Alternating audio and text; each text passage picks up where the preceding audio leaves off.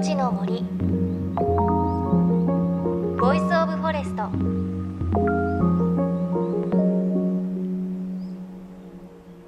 おはようございます。高橋真理恵です。ジメジメした季節になりましたね。梅雨明けが待ち遠しいような。でもねあの本格的な暑い夏がやってくるのもどうかなという気持ちもありますがそんな中私先日奄美大島に行ってきました。もう3年連続行っているんですがすごく綺麗な島です。で奄美大島の本島からフェリーで20分ぐらいのところにある加計呂麻島というところにも行ったんですがそこですごく素敵な木をね見てきました。以前もこの番組でご紹介したんですが竹名のガジュマルという竹名という地域にあるガジュマルの木なんですがあのガジュマルって奄美大島にいるケンムンっていう妖怪が住んでいるそういう住処になっているような場所なんですがまあ大木なんですよね。多分大人がこう手をつないだら20人ぐらいでぐるってやんないと囲めないんじゃないかなっていう大木なんですがすごく神聖な場所でした。何が一番驚いたかっていうとその竹名のガジュマルがある森とその森を出たところの気温差が多分34度あるんじゃないかなっていうくらいそのガジュマルのところはひんやりとしてたんですよね。あなんか森ってやっぱちょっと不思議なパワーがあるな。特に奄美大島の森やっぱりちょっと何か住んでるんじゃないかな。そんな感じがする森でした。さあ JFN38 曲を結んでお送りします。命の森 Voice of Forest。この番組は鎮守の森のプロジェクトをはじめ全国に広がる植林活動や自然保護の取り組みにスポットを当てるプログラムです。各分野の森の賢人たちの声に耳を傾け森と共存する生き方を考えていきます。今週も先週に引き続きモバイルポヘミアン四隅大輔さんのインタビューをお届けします。ニュージーランドで半自給自足の生活をしながら日本と世界各国を旅して暮らしている方です。今日はそんな四隅さんに夏休みへ向けた旅の秘訣なんかも伺います。四隅さん改めてよろしくお願いします。四隅大輔さん1年の半分をニュージーランドの湖畔にある自宅で半自給自足の生活。そしてもう半分は東京を拠点に日本と世界各地を旅する生活をしていらっしゃいます。あの今日はあと1ヶ月で日本はね夏休みの子が多いかなと思うんですが旅の予定をねそろそろ決める時期なんですね、うん、いいですね。はい。ぜひ夏休みに旅をしたいと考えていらっしゃる方に何か秘訣のようなものを教えていただきたいんですが、はい、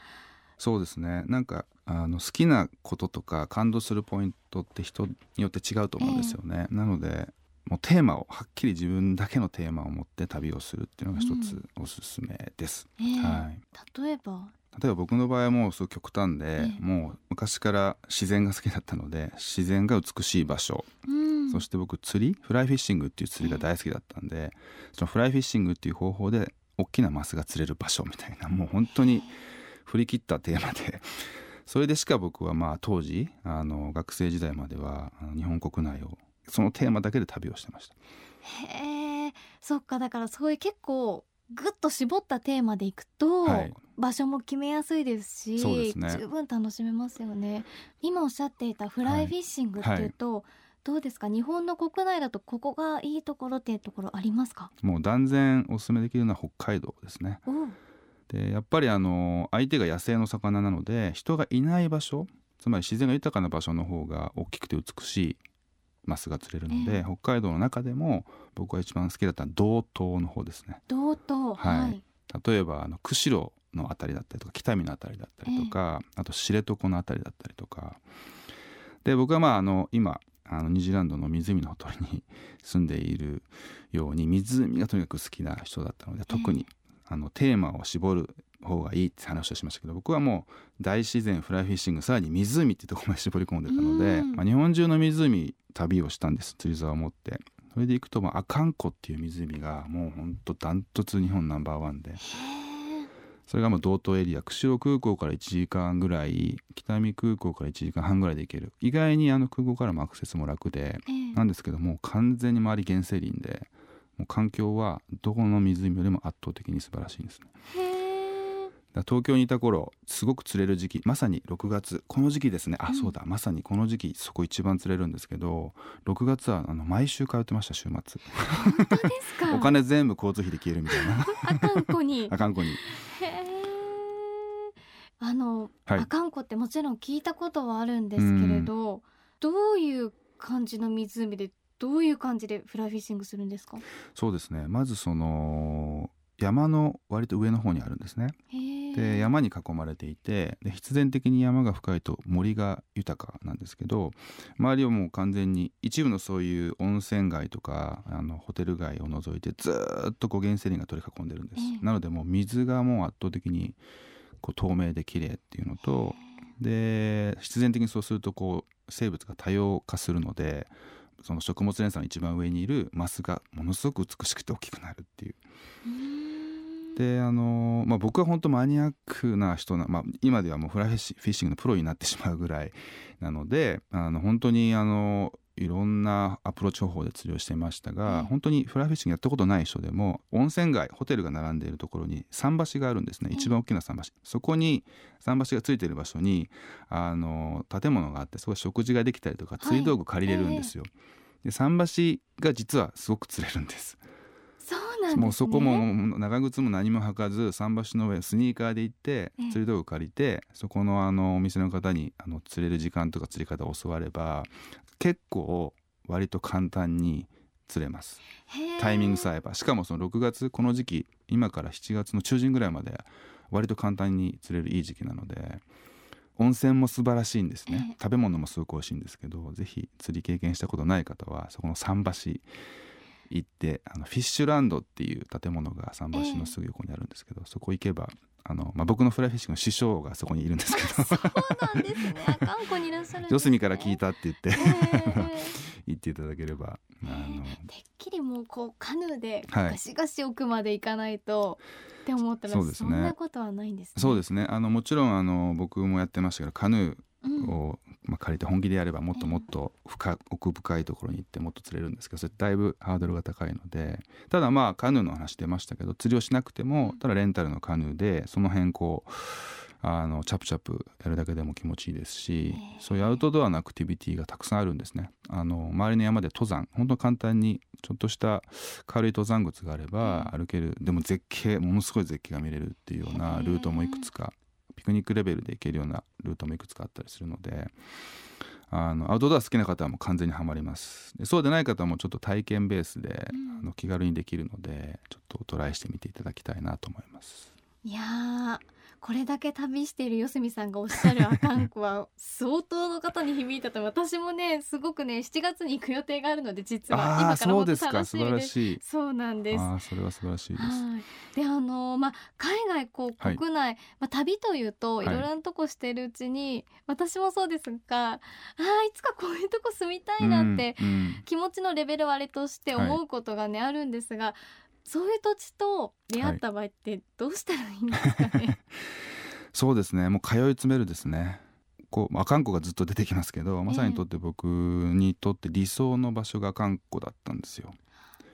であのそこのほとりに暮らす僕のフライフィッシングの師匠桶屋さんっていう実名出しちゃいますけええ。ど桶屋さんっていう師匠の生き方が僕にとって理想である意味その阿寒湖に通い桶屋さんのもとに通うみたいなことやってたんですよ。でとにかくもう好きあらば、まあ、週末プラス1日金土日とか土日月なんとか休めるだもう3日あればまあいろんなとこ行けますよね、ええ。それこそハワイだって行こうと思えば行けるし近場のいろんなアジアの国も行けちゃうし選択肢はいっぱいあるんですけど、うん。僕はもう迷わず2日以上休み取れたら絶対あ観光に行くっていう形で 僕は15年間レコード会社やった時にそういうことをやってたので。でとにかく通ってるうちにだんだんだんだんこう自分がこう理想とするなんでここに惹かれるのか。最初はただ魚が釣れる綺麗だっていうことだったんですけどだんだんそこにこう人とのつながりができたりとかいろんな情報が入ってきてうんそうするとあ最初は衝動でしかなかったただここが魚が釣れるし綺麗だから来てたんだけど通うにつれてだんだん理由が分かってくるんですよ。で僕はあもう僕は絶対決めたこういう暮らしをしたいっていうのでニュージーランドの湖に移住したっていうのがあるんですよね。だから大きな僕のその今の暮らしにつながる大きなきっかけになったのは観光で理由はとにかくもう通い詰めたっていう。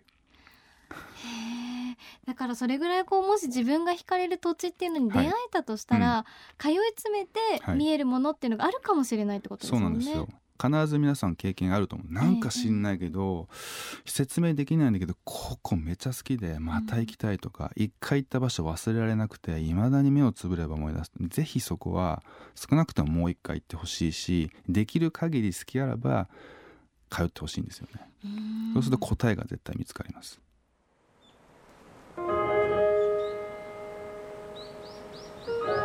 命の森。 Voice of Forest。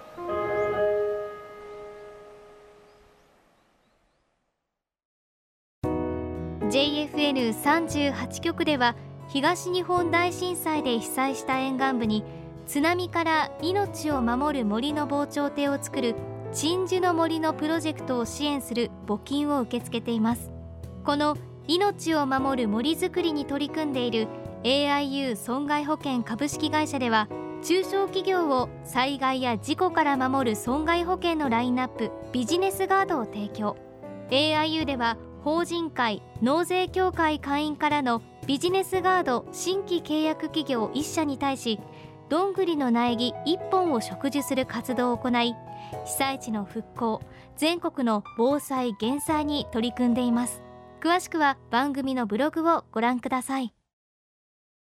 命の森 Voice of Forest。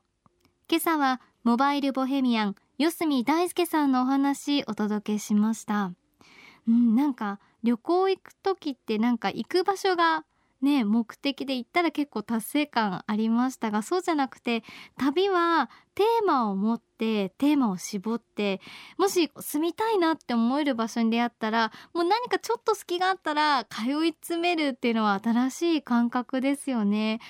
私ちょっと自分に当てはめてみると今一番やりたいのがイルカと泳ぐっていうことなんですよね。以前あの海外でイルカを見た時にものすごいスピードで下をスッと通り過ぎてしまうだけでただそこでちょっと泳いで下の方に潜って一緒に泳げてる女の人を見た時にあすごい自由だな。海の中であんなにね綺麗にイルカと泳げたらいいなっていう憧れがずっとあったので今それ目標かもしれません。あの東京都の三倉島っていうところではこうイルカが泳いでると一緒に遊んでくれるようなので自然のイルカですけれど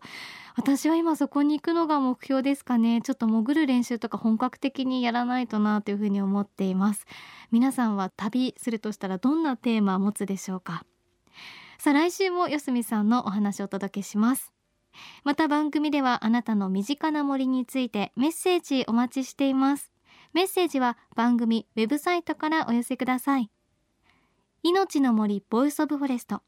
お相手は高橋まりえでした。命の森。ボイスオブフォレスト。